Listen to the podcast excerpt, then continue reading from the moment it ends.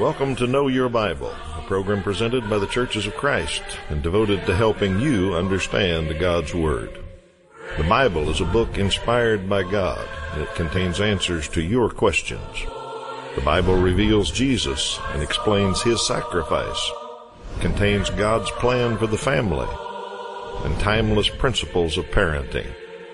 Also has the truth about life and death. The Bible contains great financial advice and also answers questions of morality. Join us as we look for answers to your questions and help you know your Bible. Welcome back to Know Your Bible. Glad you've joined us this week, and we're going to study the Bible for the next 30 minutes, see if we can find some answers for some of our viewers. Uh, maybe you're a first time viewer and you don't know what we do here. Uh, we talk about the Bible. And what we talk about is what our viewers would like us to talk about. There's a phone number and a website on the screen throughout the program. You can use those anytime to get in touch with us. Tell us what you'd like us to talk about, and that's where we'll go. So that's what we do, and uh, I will help with some of the answers, and my friend Toby Levering will answer the rest of them. Good morning, Toby. Good morning, Steve. Glad to help. Glad you're here and ready to go, and we're going to see if we can answer as fast as we can, but as accurately as we can. But we always start with one for our viewers. So see if you know a little Bible here. Uh, famous story in the Old Testament as the people of Israel crossed the Jordan into the promised land. Uh, Joshua had them pick something up, and we'll see what they scavenged on their the way into the promised land. And just uh, at the end of the program, we'll give you an answer to that. See what they picked up. All right, Toby, you got number one today. So yes, I do. Start us off. A person asked a very sin- sincere question. If you have been baptized and you slip, do you have to be rebaptized? And my answer to that is no, you do not. Um, because first of all, if if you had to be baptized every time you slipped up, uh, I'm not sure it'd be enough water or enough time in life to uh, continually be rebaptizing, um, and that's not the point. The, the, the, the, the magic of there's no magic in the water. I mean, there's nothing about the water that washes you. It's the obedience to what Jesus said to do. It's His blood that purifies and atones for sin. And once you've been baptized, uh, we're told in 1 John chapter 1 verse 7, if we walk in the light as he is in the light, we have fellowship with one another, and the blood of Jesus, his son, cleanses us from all sin. Now, most English translations don't get this idea, but in the original language, that verb, verb cleanses is continuative action, meaning it's not just one and done, it's ongoing. Well, how do we stay in the light? Well, we've got to walk in the light, and we've got to make sure that we are remaining faithful to the Lord, of course. Um, but actually, the very next couple of verses give us some insight into what you do once you've been baptized into Christ and you slip, which I think is certainly going to happen with all human beings. We're going to slip. Uh, let's look at that verse on the screen. If we say we have no sin, we deceive ourselves, the truth is not in us. If we confess our sins, He is faithful and just to forgive us our sins and to cleanse us from all unrighteousness. And so I think that's the, uh, I think that's, that's it. When you are a Christian and you are in Christ, the thing is when you slip up, you gotta own it. and that's confessing that before the Lord. Um, and saying to God, you know, God, I acknowledge that I sinned here. I acknowledge that I slipped and I messed up. I'm sorry for that. I want to do better, and I pray that you'll you'll forgive me and and teach me the right way to go.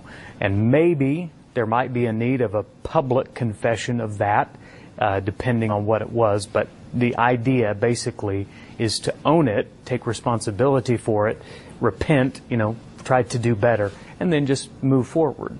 Uh, don't let the enemy sit and continually accuse you uh, when you've been forgiven through the blood of Jesus. So, I uh, hope that helps you a little bit. Read 1 John chapter 1, verses 7 through 10 to remind you of whose you are, how you've been freed, and uh, how to remain faithful to the Lord. Hope that helps. Okay, we got a question not about the Bible. Uh, we don't answer very many questions that aren't Bible related, but this one is, and I thought somebody might be interested in it, so we'll try to answer it. Is your show taped or live?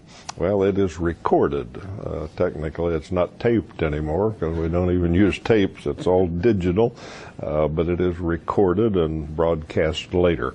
Uh, and some of you may be interested in that process uh, because we do have people call in on uh, during a broadcast and say they want their question answered that day. Uh, that's not going to happen uh, because of the way we do things. Uh, we do take questions all the time. We get them during the program. We get them during the week. We get them in the middle of the night on the answering machine. We get them on the website. Uh, I take all of those questions and put them together in a script, uh, decide that we're going to answer them in this order. Uh, and that's because we get a lot of questions repeatedly. We get some questions almost every week. Uh, well, we don't answer them every show. We answer them every two or three months or something like that. So we make a list that we want to answer questions in this order.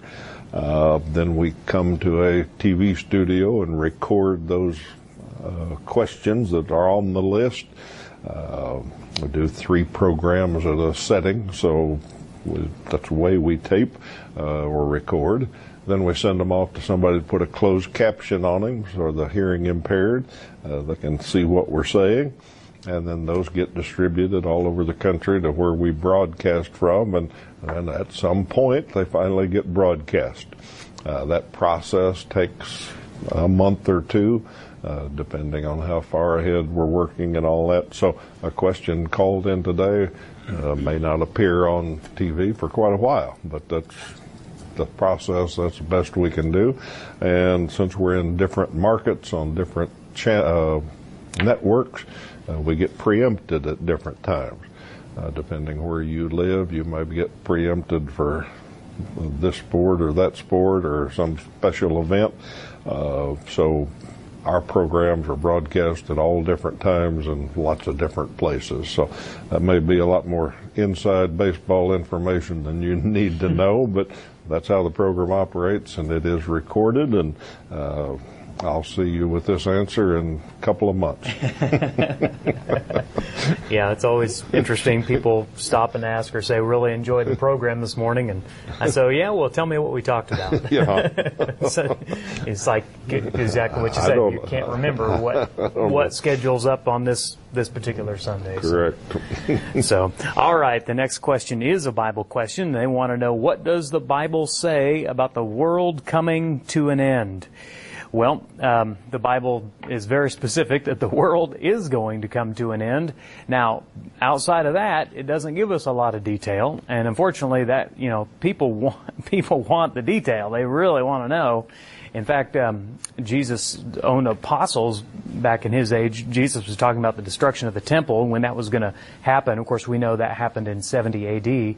And uh, his apostles said, uh, well, tell us when these things are going to happen. And, and also, by the way, tell us about the end of the world. When's that going to happen? So Jesus answers that question. And he first answers about the coming destruction in 70 AD.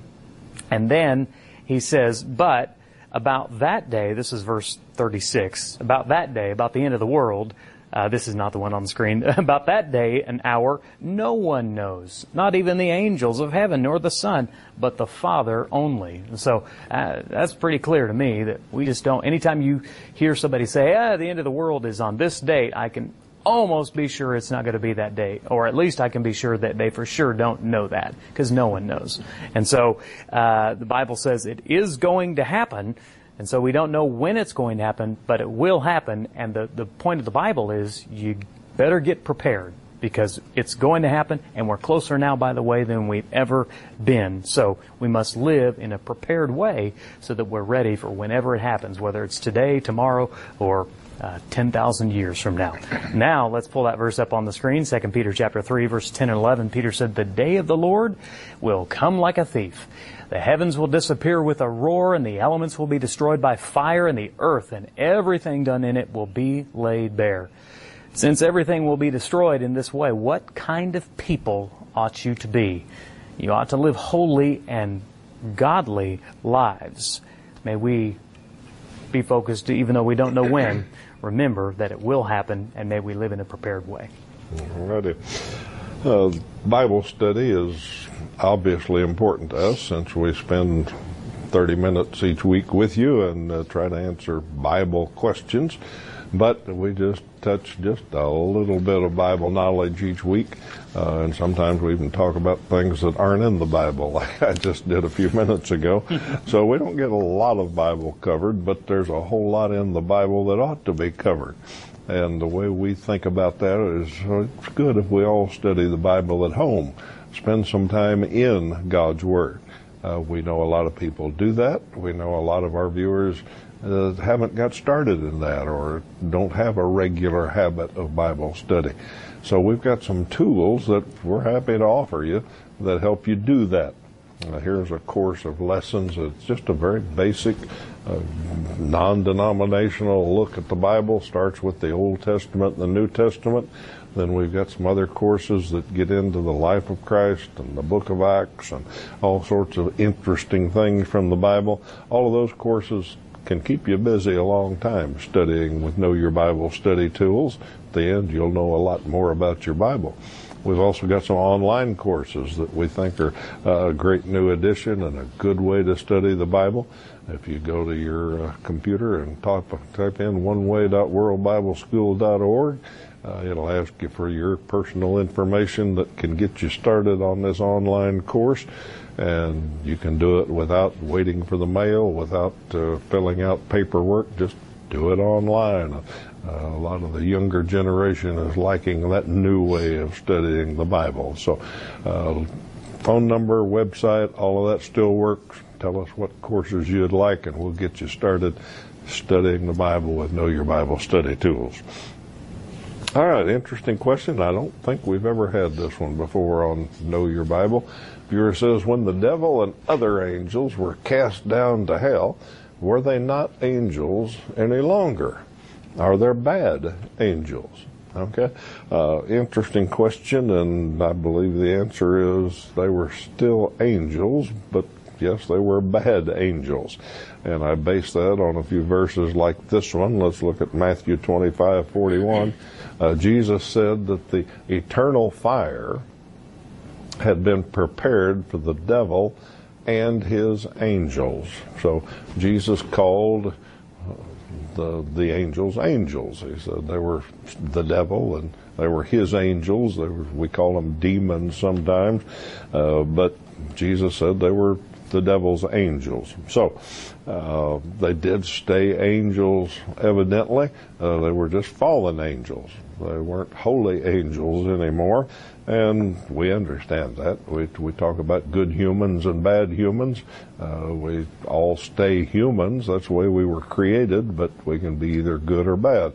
Well, angels were created angels, uh, and some of them stayed good, some of them went bad and uh, are bad angels to this day. So uh, I think that's the best answer that the Bible can come up with. Yep, they stayed angels, but they were fallen angels, and they'll be punished uh, for that.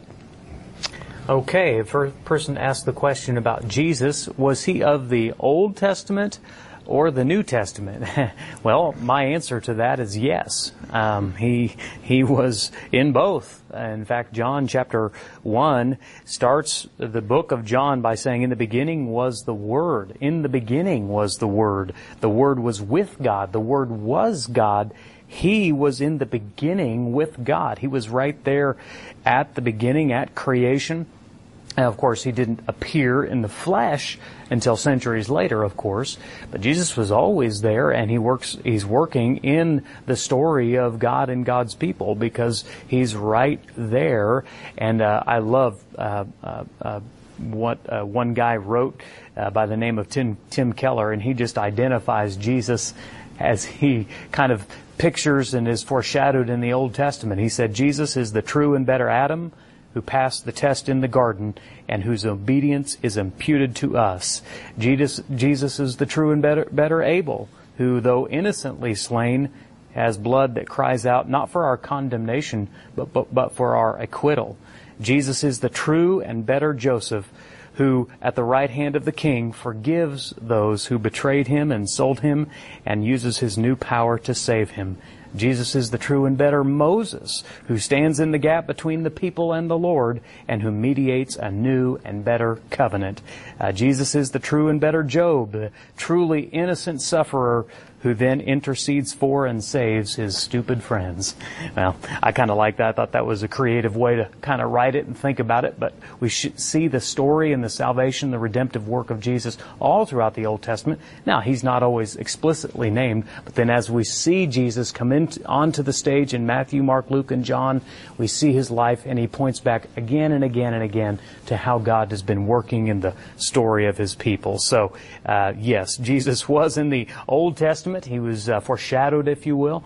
But then the reality, of course, he came in and in the New Testament, and then he established a new and better covenant, the book of Hebrews says. So let's look at Hebrews chapter 8, verse 6, and it says, But in fact, the ministry Jesus has received is as superior to theirs as the covenant of which he is a mediator is superior to the old one, since the old covenant is established on better promises. You and I, to living today, live under the New Testament, live under the New Covenant, and um, we believe that Jesus is the mediator uh, of that covenant and the fulfillment of all of the, the law and the demands and, and all of the old covenant prophecies uh, concerning him. So, hope that helps you. He was in the old and the new. All righty. Uh, viewers, after a verse here, where does it say if you don't work, you shouldn't eat? Well, sounds kind of harsh by today's standards, doesn't it? But that is in the Bible, and it happens to be in First uh, or Second Thessalonians, uh, chapter three and verse ten. Let's read that. Uh, Paul says, "For even when we were with you, we gave you this rule: If a man will not work, he shall not eat." Um, Paul calls that a rule. Now, we always talk about context on this show, so let's get a little context. Uh, Thessalonians is written to a church in Thessalonica, and Paul is writing to the Christians there.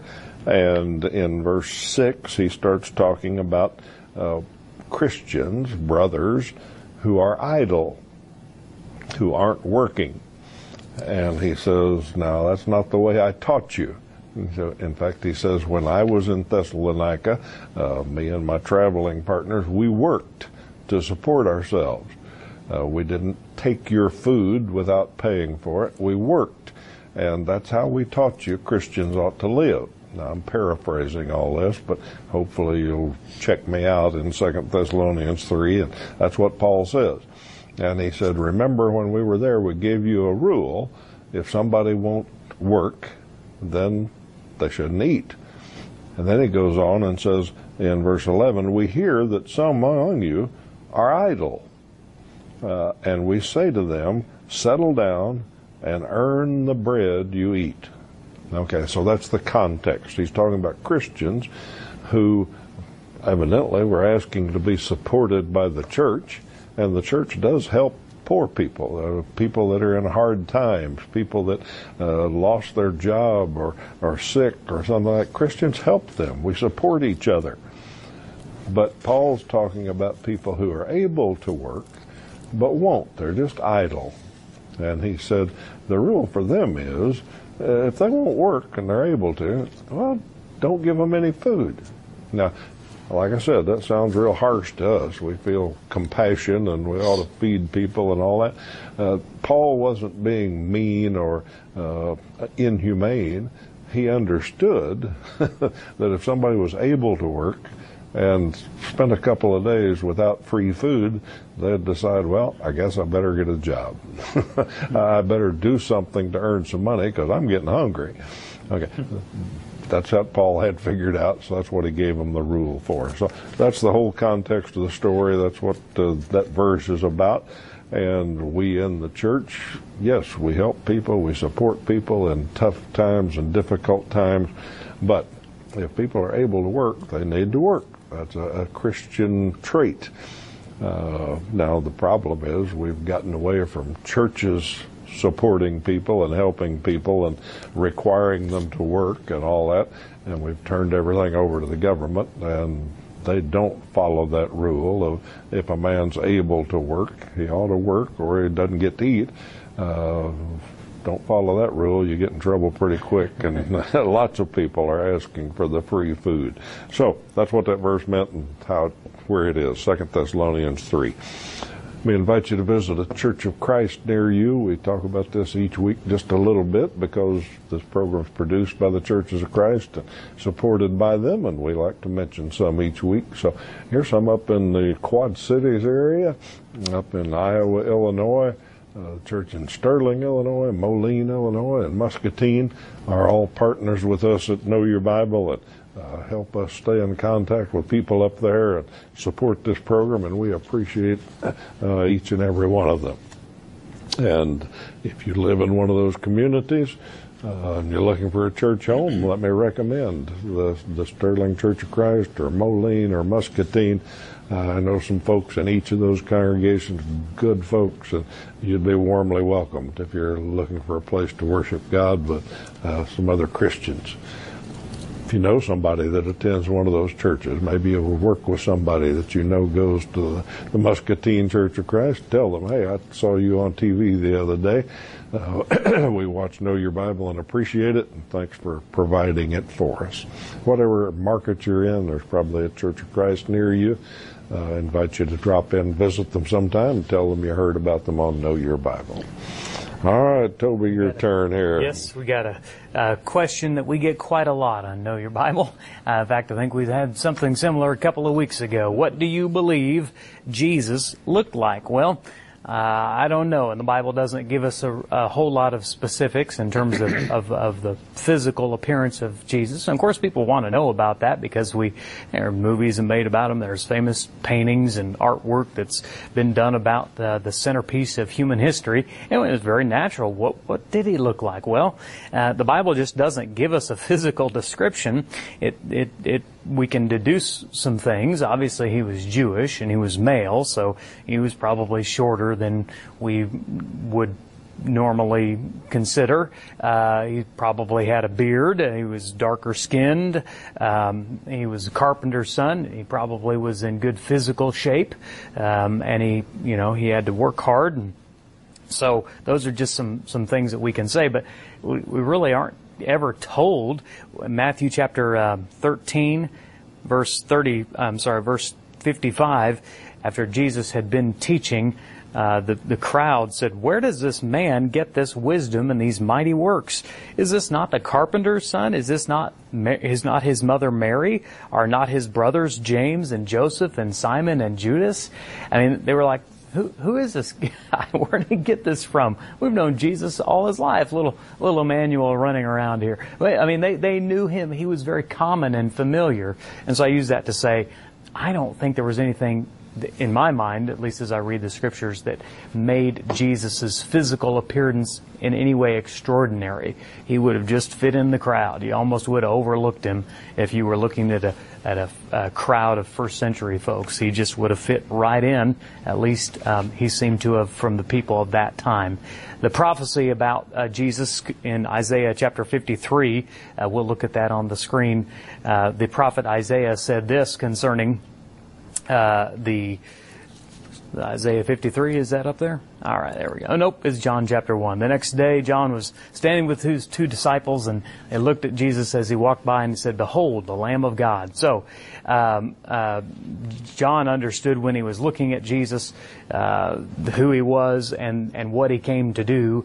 Uh, the prophecy of Isaiah said that he was, there was no beauty or majesty to attract us to him. Nothing physically that was extraordinary about Jesus, but certainly what he did was extraordinary in every single way. So, I uh, hope that helps a little bit. It is an interesting question. Try to think about what he looked like. Yep, we'd, we'd like to know, but if we had a picture of him, we'd just worship it instead yep, of exactly. thinking about who exactly. he was. So right. got no recorded paintings or anything of him. Probably a reason that's not yep. in there. All right, inheritance. Viewer wants to know what's the Bible say about inheritance. Uh, I guess they wonder who to leave their money to, or uh, maybe they're a child. I wonder what they can tell their folks about leaving their money to them. Uh, the Bible in the Old Testament had some rules for inheritance. Uh, the way it was passed down. It was a patriarchal society, and uh, everything went to the firstborn son. Uh, which I personally always thought was a great idea, uh, but that's Old Testament. I could, not convince my little brother that that was a good plan, uh, but that was the Old Testament rules. The New Testament doesn't say anything about it. Um, just ignores it, except for one thing Jesus said, uh, which is kind of less than nothing about it. Let's read that in Luke chapter 12, verse 13 and 15. Uh, Jesus was teaching one day, and someone in the crowd said to him, Teacher, tell my brother to divide the inheritance with me. Uh, but Jesus said to him, Man, who made me a judge or arbitrator over you? And he said to them, Take care and be on your guard against all covetousness, for one's life does not consist in the abundance of his possessions. So Jesus, first of all, said, I am not in the lawyer business. Uh, I'm not going to get involved in your family inheritance problems. It's not my job, but sounds to me like you're a little greedy. Uh, sounds to me like you want some of the the money, whether it's due you or not, and that's dangerous to put too much trust in possessions. So uh, that's the only thing New Testament says about inheritance. We certainly follow the rules, regulations of our laws, and deal with it that way. Uh, I might add one thing here: a lot of people uh, that have some money to leave uh, consider leaving some kind of legacy uh, for the kingdom. Uh, lots of folks think about that, and maybe your children uh, have enough they can get by on their own, or maybe uh, you realize that leaving them more would not be a good idea, that they're not responsible and trustworthy, and you'd prefer to leave it to someone or something that could do some more good with it. So consider a legacy uh, gift of your inheritance, maybe. Uh, lots of different good things in this world, good causes and good works that uh, would profit from uh, uh, somebody leaving them a, trust or some money uh, to do some things with. So, just a suggestion: can consider a long-term investment with whatever legacy you might have an inheritance. All right, we're out of time today, but let's get our trivia question answered and want to know about uh, Joshua when the people crossed the Jordan into the promised land. What did he have them pick up? Well, had them get stones, and they got 12 of them. Uh, and when they got on the other side, they stacked them up and made a memorial there and Joshua said, every time your children see that and ask what it is, you can tell them about this trip. So a good memorial. We're glad you've been with us today and hope we got to your question. If not, we'll come back next week and we'll answer some more. Till then, you have a great week.